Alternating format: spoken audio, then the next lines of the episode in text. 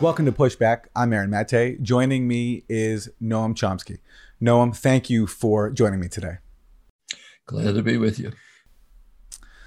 You have been warning that Trump and the people around him pose a unique threat to humanity.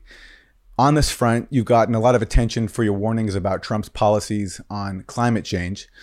I want to focus today on other aspects of your warnings that have not gotten as much attention starting with nuclear weapons, an issue that you've been involved with your whole life.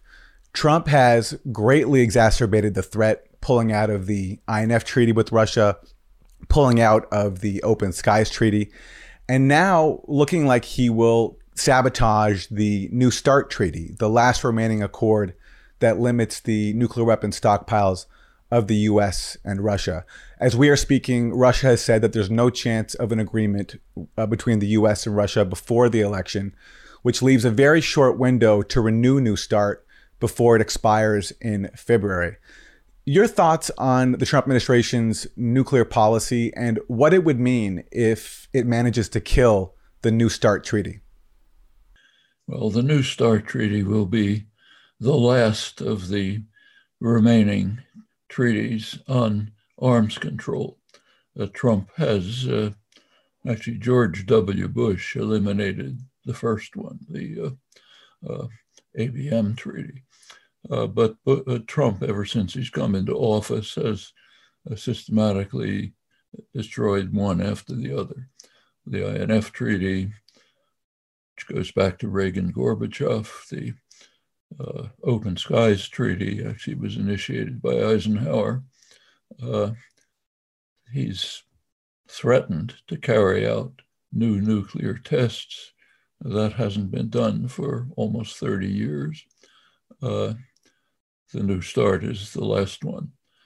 The United, it's as you said, it's due to be uh, uh, renewed in February uh, the Trump administration has been delaying and delaying and delaying. The Russians have been uh, pleading for uh, negotiations to renew it. Uh, the, Washington's been producing very frivolous objections. Finally, at the last minute, Billingslea, their negotiator, claims, okay, I finally reached an agreement.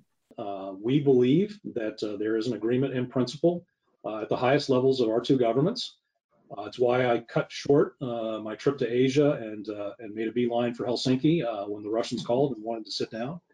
And I'm hopeful that uh, that sort of gentleman's agreement, that arrangement that uh, we feel has been reached, as I've said, at the highest levels, uh, will ultimately need to percolate down through their system so that my counterpart hopefully will be authorized to negotiate. Nobody knows what it is.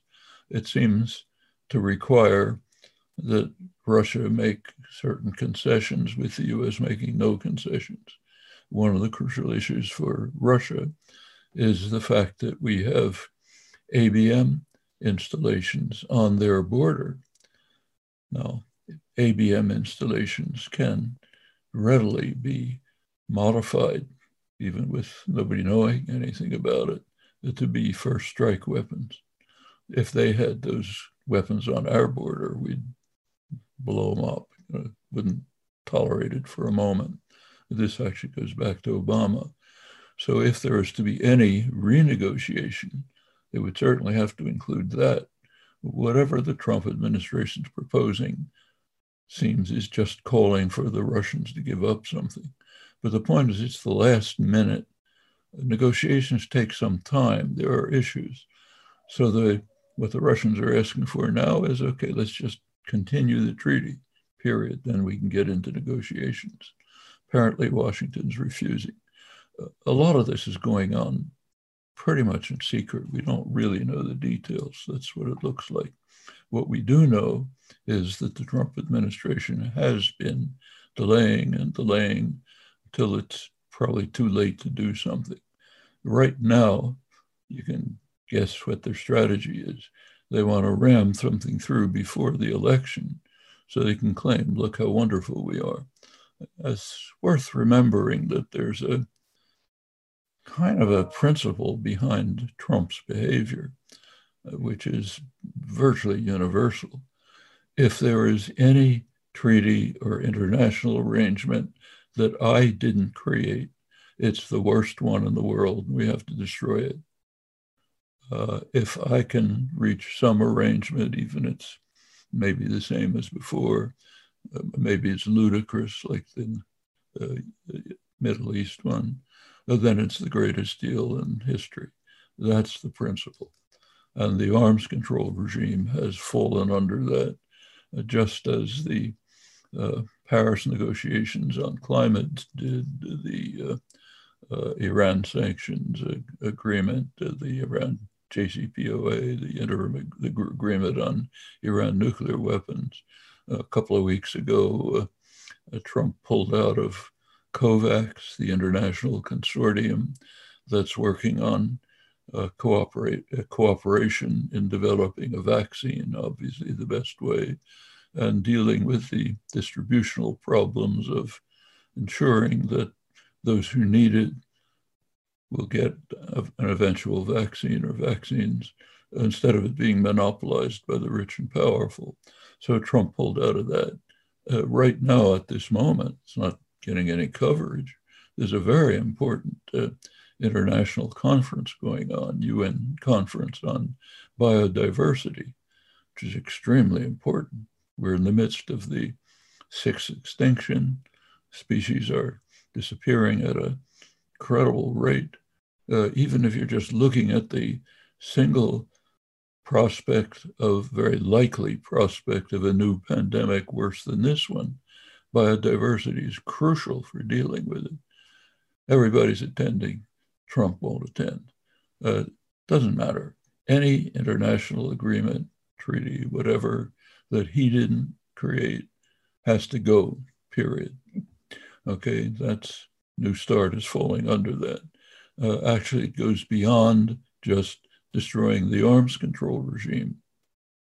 So you may recall uh, a year ago when uh, Trump dismantled the INF agreement, the Reagan Gorbachev agreement, immediately, within days, uh, the US launched new weapons violating the treaty. That's telling the Russians and everyone else it's gone. We're not only rescinding it, we're going to violate it. You do the same. So you create weapons to destroy us just as we'll create weapons to destroy you. And the background is, of course, the great Trump increase in developing weapons of mass destruction, new, more dangerous ones, what they call tactical nuclear weapons. No, no enemy knows what's on them. They could be first strike strategic weapons, very destabilizing and dangerous. Uh, uh, hypersonic missiles, uh, a new space uh, uh, military system, uh, breaking, effectively breaking the space treaty that tries to neutralize, keep space neutral. So in general, and I should add that this goes along with highly provocative military maneuvers on the Russian border, and now sending virtually the whole Pacific Fleet into the South China Sea, a point of high tension where clearly negotiations and diplomacy are in order, not waving your fist at a, a potential enemy which could, and carrying out actions which, in fact, just by accident, could break out into an incident which would escalate. Uh, all of this is going on, greatly increasing the threat of nuclear war. Uh, specialists on the uh, people who are acquainted with the topic, who know the history, which is quite a history, incidentally, shows that it's a virtual miracle that we've escaped this far. People cognizant of that, people who've been immersed in these issues for years are very concerned. You can see it in the Bulletin of Atomic Scientists. So you can see it in, perhaps most strikingly, with William Perry, sober, not given to exaggeration, spent all his life uh, at the top of the government working on nuclear issues, former defense secretary. Uh, he's now recent book uh, touring the country. His message is that he's not only terrified but doubly terrified. Terrified because the threat is greater than it was during the Cold War, in his estimate, and doubly terrified because nobody's paying any attention to it. If you look at the two um, coronations, you know, the conference, the, uh, uh, the conventions, I, I, I, doubt if it was even mentioned. I couldn't see a mention of it. Even global warming was barely mentioned, uh, but this was not. So, yes, it's extremely serious. We may be heading to a point of really no return. If this, there are many possibilities around the world where a nuclear war could break out. Incidentally is related to Iran. So Trump's uh, actions on Iran, uh, first uh, uh eliminating the the JCPOA, the joint agreement that was uh, settled. Notice, incidentally, this violates international law. That was an agreement uh, authorized by the United Nations Security Council. Trump says, fine, I don't want it. Somebody else created it, it's out.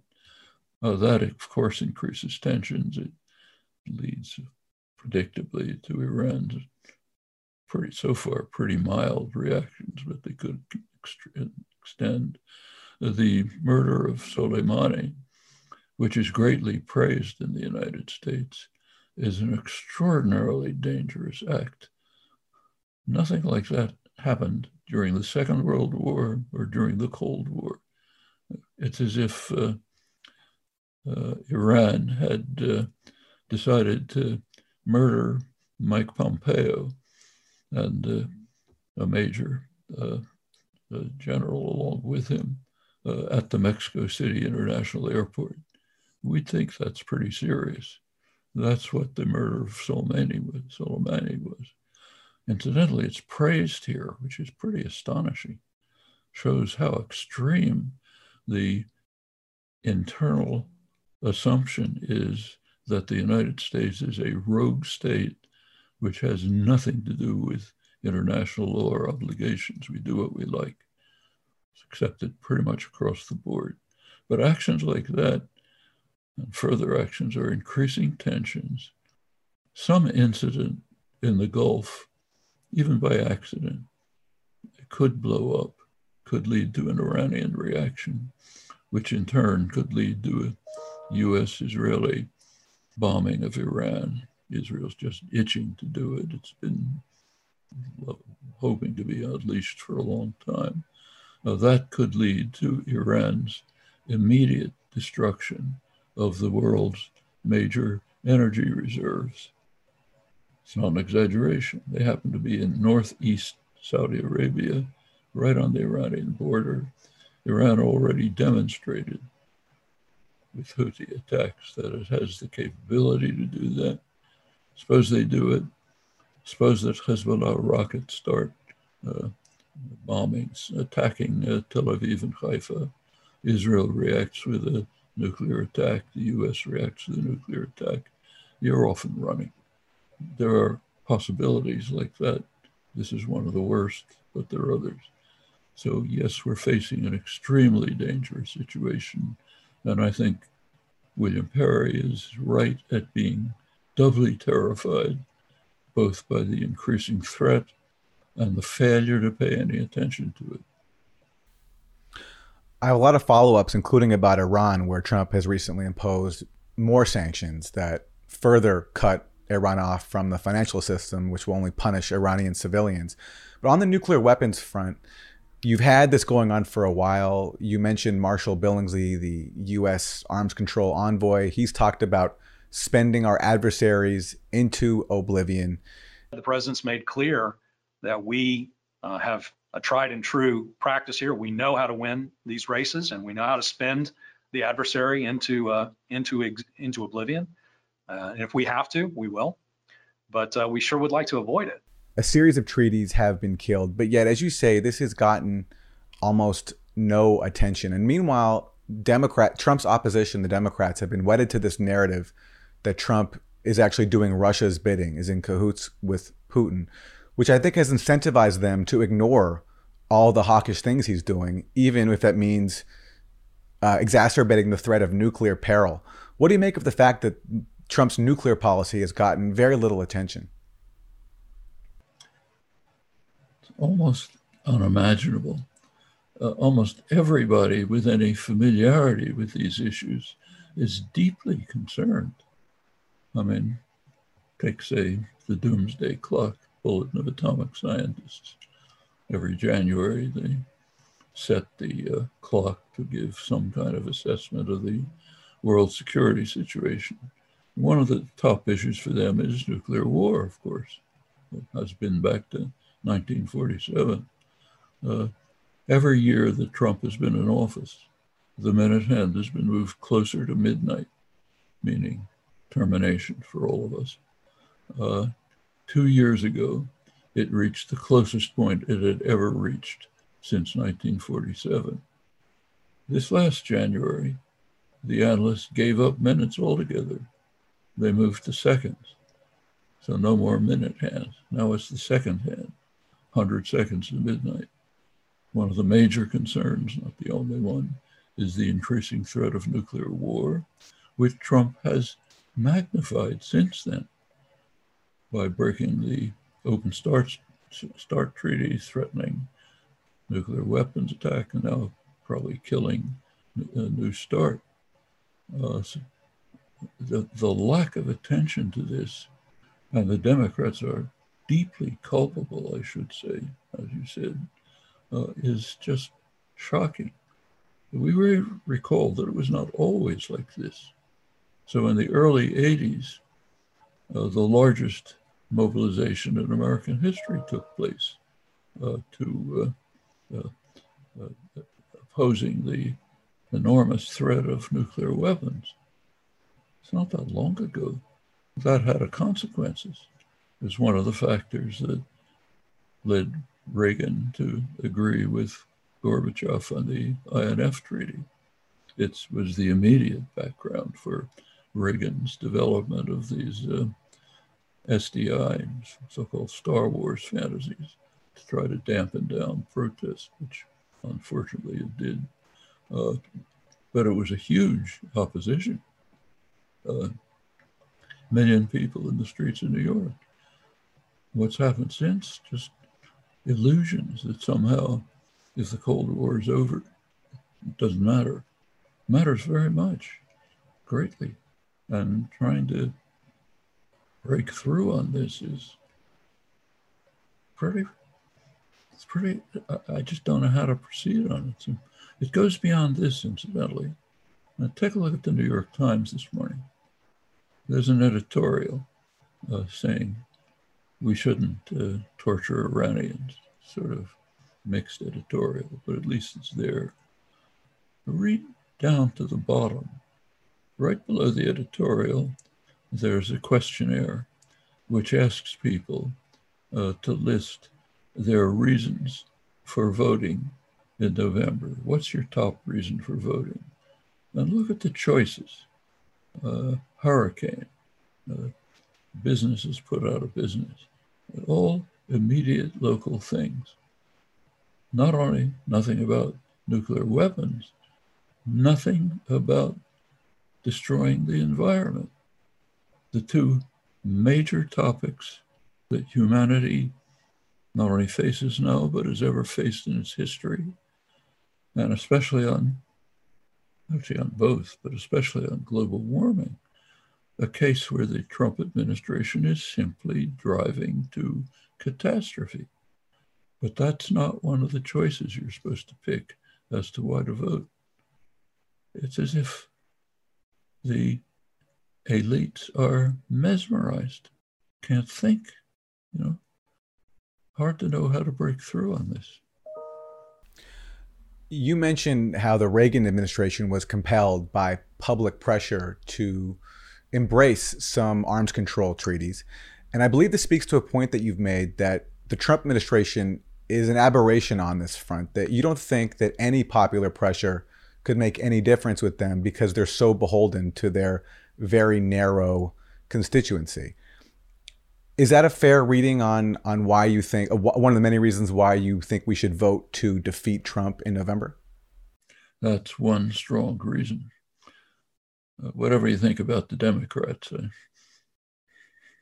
not much in my opinion, but whatever you think about them, they are amenable to pressure. Now, just as Reagan was, uh, just as Nixon was. We're dealing with a very different situation now. If you see it very clearly in the uh, repeated statements by Trump, backed by his what used to be a political party, I hate to call it that now, uh, that he might not leave office if he doesn't like the outcome of the election. I just compare that with predecessors.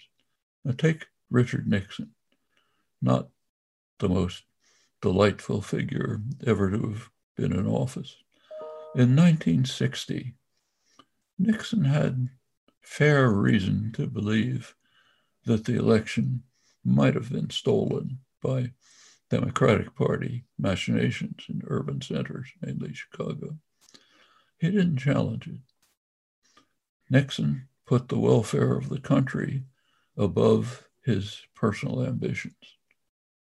Al Gore did the same when the election was stolen by the Supreme Court in 2000. The idea that Trump would put the welfare of the country above his personal ambitions is just too ludicrous to discuss. We're just in a different world. And in this different world, yes, I think Trump and the organizate political organization he has in his pocket are not amenable to public pressure. He has two constituencies. One is the traditional Republican constituency of extreme wealth and corporate power. He's got to keep them happy. The other is the voting constituency, which has the Republican Party terrified they're afraid to lift a finger because he'll launch his uh, adoring masses against them. That's a serious matter. This is a new situation in the history of parliamentary politics, very different. We have to get rid of this malignancy or we're in deep, deep trouble. Okay, then with the Biden and the Democrats, they are susceptible to pressure. We've already seen that in fact. The Biden program I don't love it, but it's been pressed well to the left by popular pressure beyond predecessors, in fact. They are susceptible, whether they like it or not. Uh, that's one of many crucial differences. I think one thing that's been misunderstood about your advocacy for voting to defeat Trump, so in this case, electing Biden, is that you aren't saying that it ends there. And in fact, you've always said this that we should vote to defeat the worst candidate going back uh, many elections. I remember when Barack Obama was on the ballot, you said that we should elect Obama, but without illusions. So, in other words, put him in office, but then keep the pressure on him, which of course did not happen. He dismantled his grassroots campaign, and a lot of us got complacent and went home.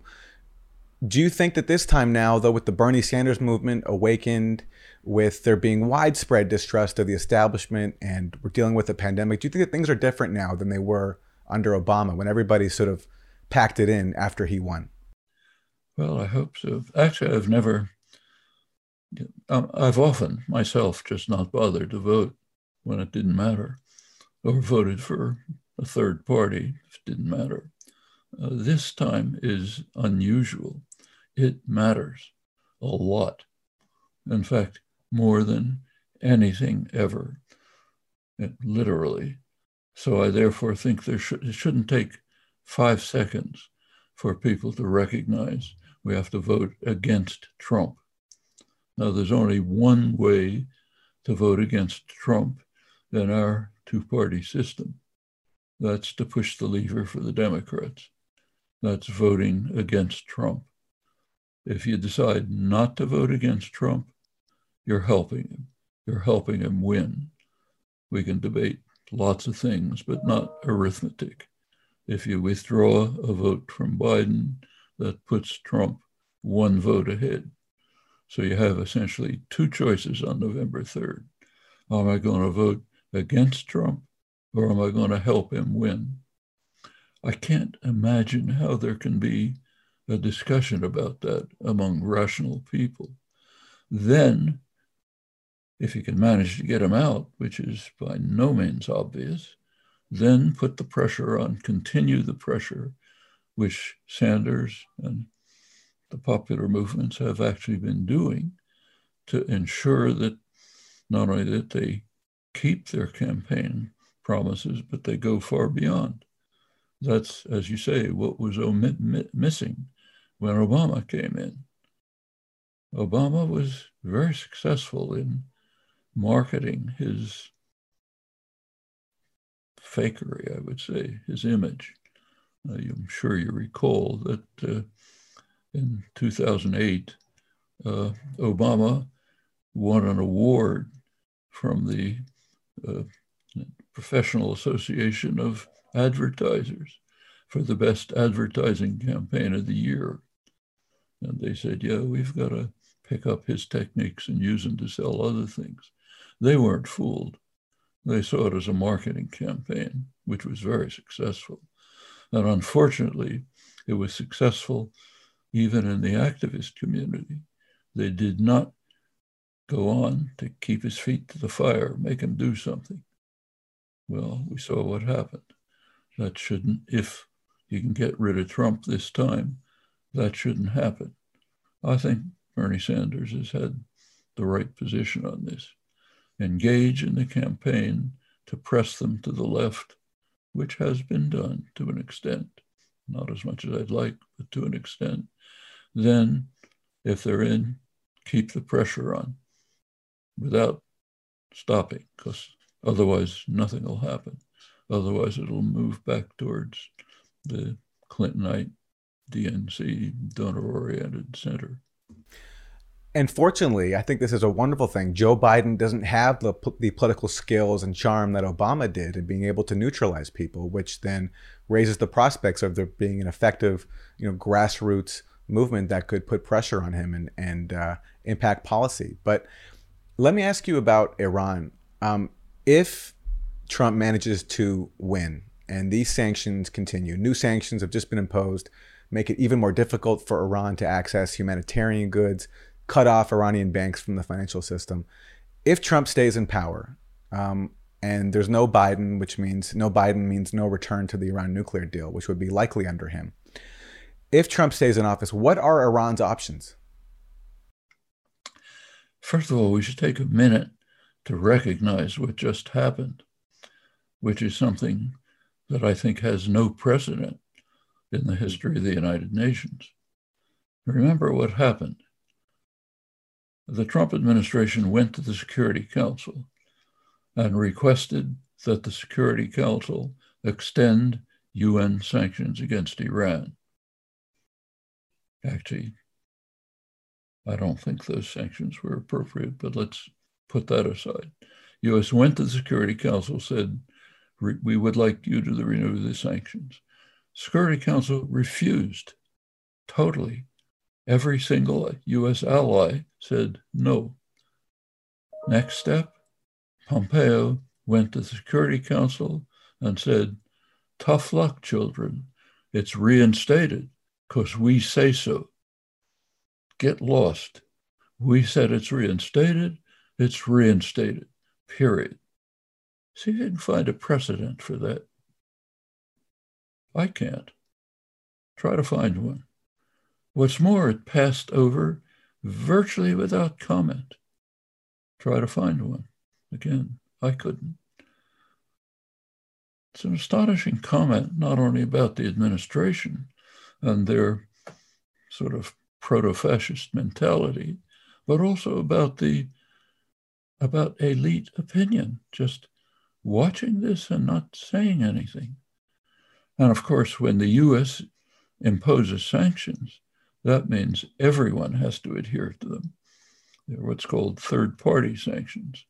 Europe doesn't like it, other countries don't like it, but they're not going to uh, step on the toes of the Godfather. It's too dangerous. It's a rogue, rogue elephant raging out there. You can't do anything about it. We can, they can't. Uh, the United States can simply throw them out of the international financial system. So they'll obey, they, they don't like it. That's the thinking. Interesting world that we're creating. Okay. Well, what are Iran's options? Not much. They have to, they'll surely, first of all, it strengthens the hardliners in Iran. That's perfectly obvious, undermines the critical opposition. Uh, they'll have to react in some way or other. A reaction on their part might blow up in the manner that I described before. There's something else that we ought to bear in mind about Iran and the Iran, the whole Iran affair. This goes back to Obama and before, in fact. Let's imagine for a moment that the threat of Iranian nuclear weapons is serious. I don't think so. I don't think you think so. But let's accept, for the sake of argument, that there's a serious threat of Iran developing nuclear weapons. Is there a way to deal with it?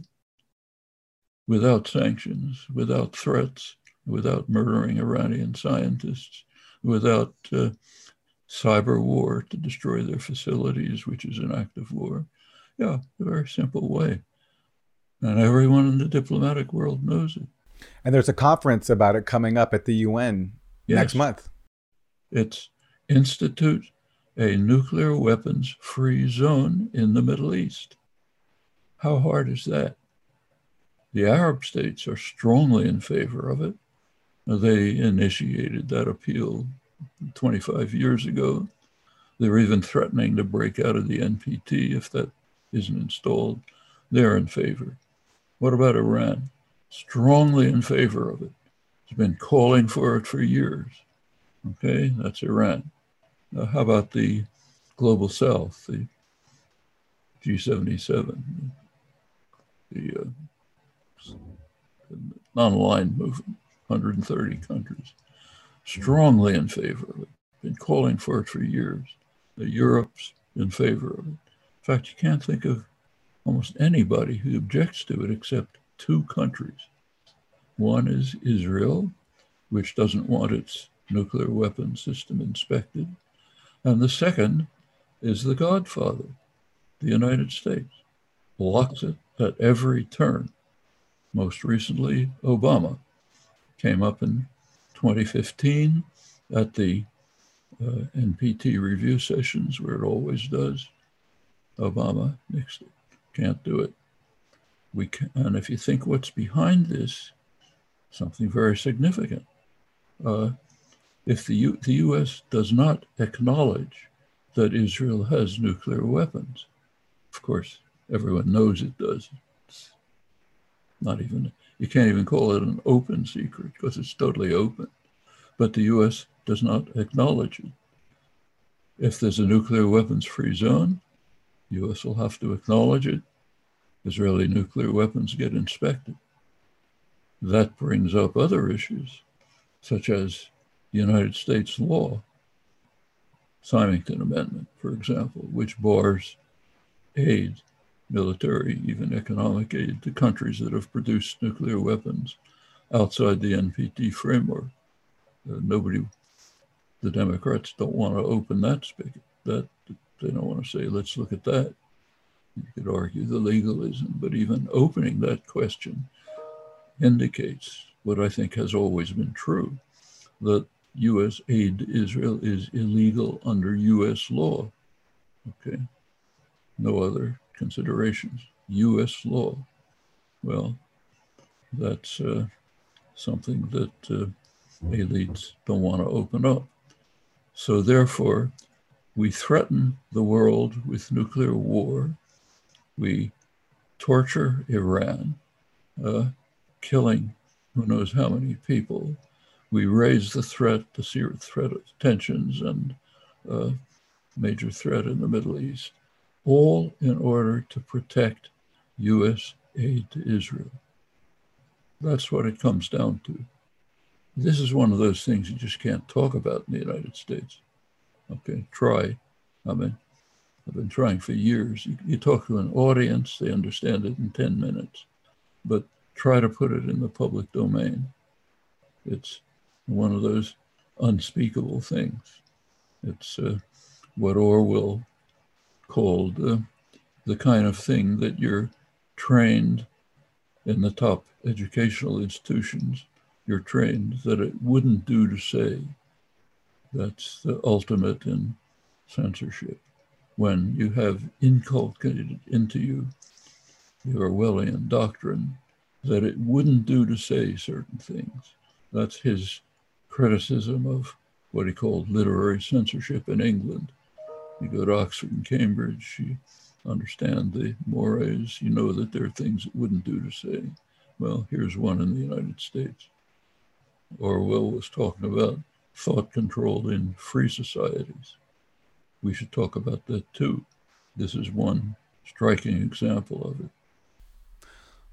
Well, speaking of which, let me ask you about another a related bipartisan establishment talking point when it comes to Iran, which is that it's taken for granted that Iran exhibits malign behavior and that we have to confront Iran's malign behavior. What do US elites really mean when they say that? What they mean is same as Cuba's malign behavior. That's uh, what the State Department back in the early 60s, in the case of Cuba, called the threat of Castro of Castro, they said, is his successful defiance, their phrase, successful defiance of US policies going back 150 years. That is, back to the Monroe Doctrine, when the US proclaimed that it had the intention of dominating the hemisphere. Couldn't do it at that time. The British were too strong, they were the main enemy. But the great strategic analysts, John Quincy Adams, uh, recognized that over time, uh, British power would decline, US power would increase, and we would be able to establish the Monroe Doctrine. But in 1959, Cuba became independent and made it clear it was not going to uh, accept US domination it was going to carry out successful defiance of US demands.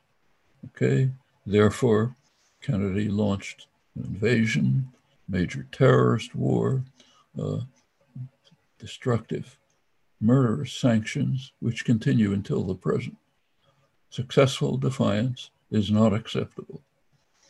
Your nearby mafia don will explain that to you.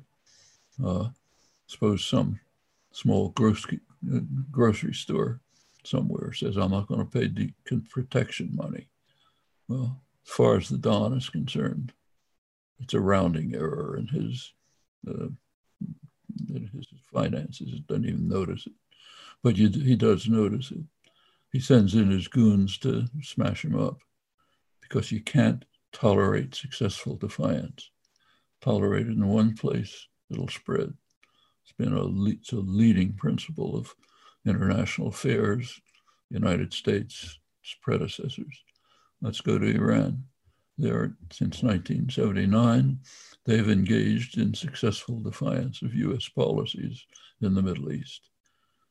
US reacted at once, right after the overthrow of the Shah, one of the bases of US power in the region. Uh, the US strongly supported Iraq's Saddam Hussein's invasion of, of Iran, murderous, brutal invasion, hundreds of thousands of people killed, Iranians, chemical warfare, uh, chemical warfare even against Iraqis. Reagan administration supported it to the end, uh, even entered the war to ensure that Iran would have to capitulate. Then comes the next step very harsh sanctions. And even worse, uh, President Bush took office after Reagan, uh, one of the first things he did was to invite Iraqi nuclear engineers to the United States for advanced training in weapons production. That's right after the Iraqi invasion, which had devastated Iran. Then the harsh sanctions, then the rest of the story, right up until today. And uh, when you talk about Iran's malign activities, they're not nice. No country's activities abroad are nice. Iran's aren't either. But they're acting like any power, trying to extend their influence in many ways. Uh, that cannot be tolerated, could be tolerated under the Shah because he was our boy. So when the Shah invaded and conquered uh, Arab islands in the Gulf, the US said, that's fine, that's not malign, because you're our boy. We support you. You're the base for our power. But if you're carrying out successful defiance, then any activities you carry out are malign. And we can't tolerate that. Uh, then comes what we've just been discussed. So, Noam, I know you have to go. So, let me ask you finally about another issue that speaks to the U.S. trying to silence defiance on the world stage, and that has to do with this uh, scandal unfolding at the OPCW. Last week at the UN Security Council, the US and its allies voted to block Jose Bustani, the OPCW's first director general, from speaking. Uh, he had come to testify in support of two OPCW inspectors who challenged a cover up of their investigation in Syria. They found evidence that pointed to this attack, this alleged attack in Douma in April 2018, being staged on the ground, not carried out by the Syrian government their findings would have undermined the rationale for the US led bombing of Syria under Trump that same month. Their evidence was censored. So Bustani came to speak in support of them, but the US and their, al- and their allies blocked them from speaking. You've previously signed a petition in support of these inspectors. Just with the few moments we have, I'm wondering your thoughts on why this story is important and why you think these inspectors should be heard. Well, what happened certainly arouses very severe suspicions. Uh, the OPCW came out with a report blaming Syria for a chemical attack. Uh, reporters like Robert Fisk and others thought it was pretty shady at the time, but didn't know. Then came the bombshell. Some of their leading investigators, top ones, came out and said that their own analyses undermined the OPCW reports and that they were being silenced. Okay, that asks the question what then comes a long series of efforts to silence them up to what you just described. The United States and its allies want the uh, evidence provided by some of the top inspectors to be banned. We won't discuss it. We won't see if they're right or wrong. We'll just ban it. Well, tells a reasonable person something. They want to ensure that it's not discussed, meaning they're not, they have no confidence in their own conclusions, meaning the US bombing of Syria was undertaken on false pretenses. Okay, uh, that's got to be covered up. I think that's about whether their report is correct or not. I have no judgment. But what we do know is the United States and its allies don't want it discussed. They don't want the evidence discovered by the some of their top inspectors to be looked at. And the OPCW is capitulating to this, which is pretty shocking because they've been trusted on other things if they're going to capitulate on this, why should they be trusted on anything else? And the irony, too, of them blocking Joseph Bustani, who 18 years ago was ousted under pressure from the Bush administration because he stood in the way of the Iraq War. Exactly.